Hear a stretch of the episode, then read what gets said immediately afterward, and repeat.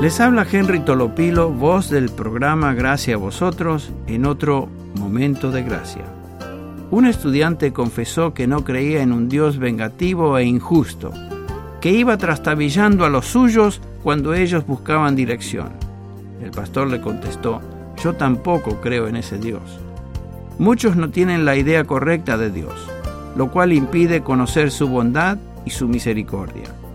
La gente del mundo no conoce esto pero nosotros como creyentes podemos experimentar su gracia y bondad. Ejerzamos nuestra responsabilidad de ser obedientes y vivir proclamando las excelencias de nuestro Dios a un mundo perdido. Les habló Henry Tolopilo esperando que esté con nosotros en otro momento de gracia.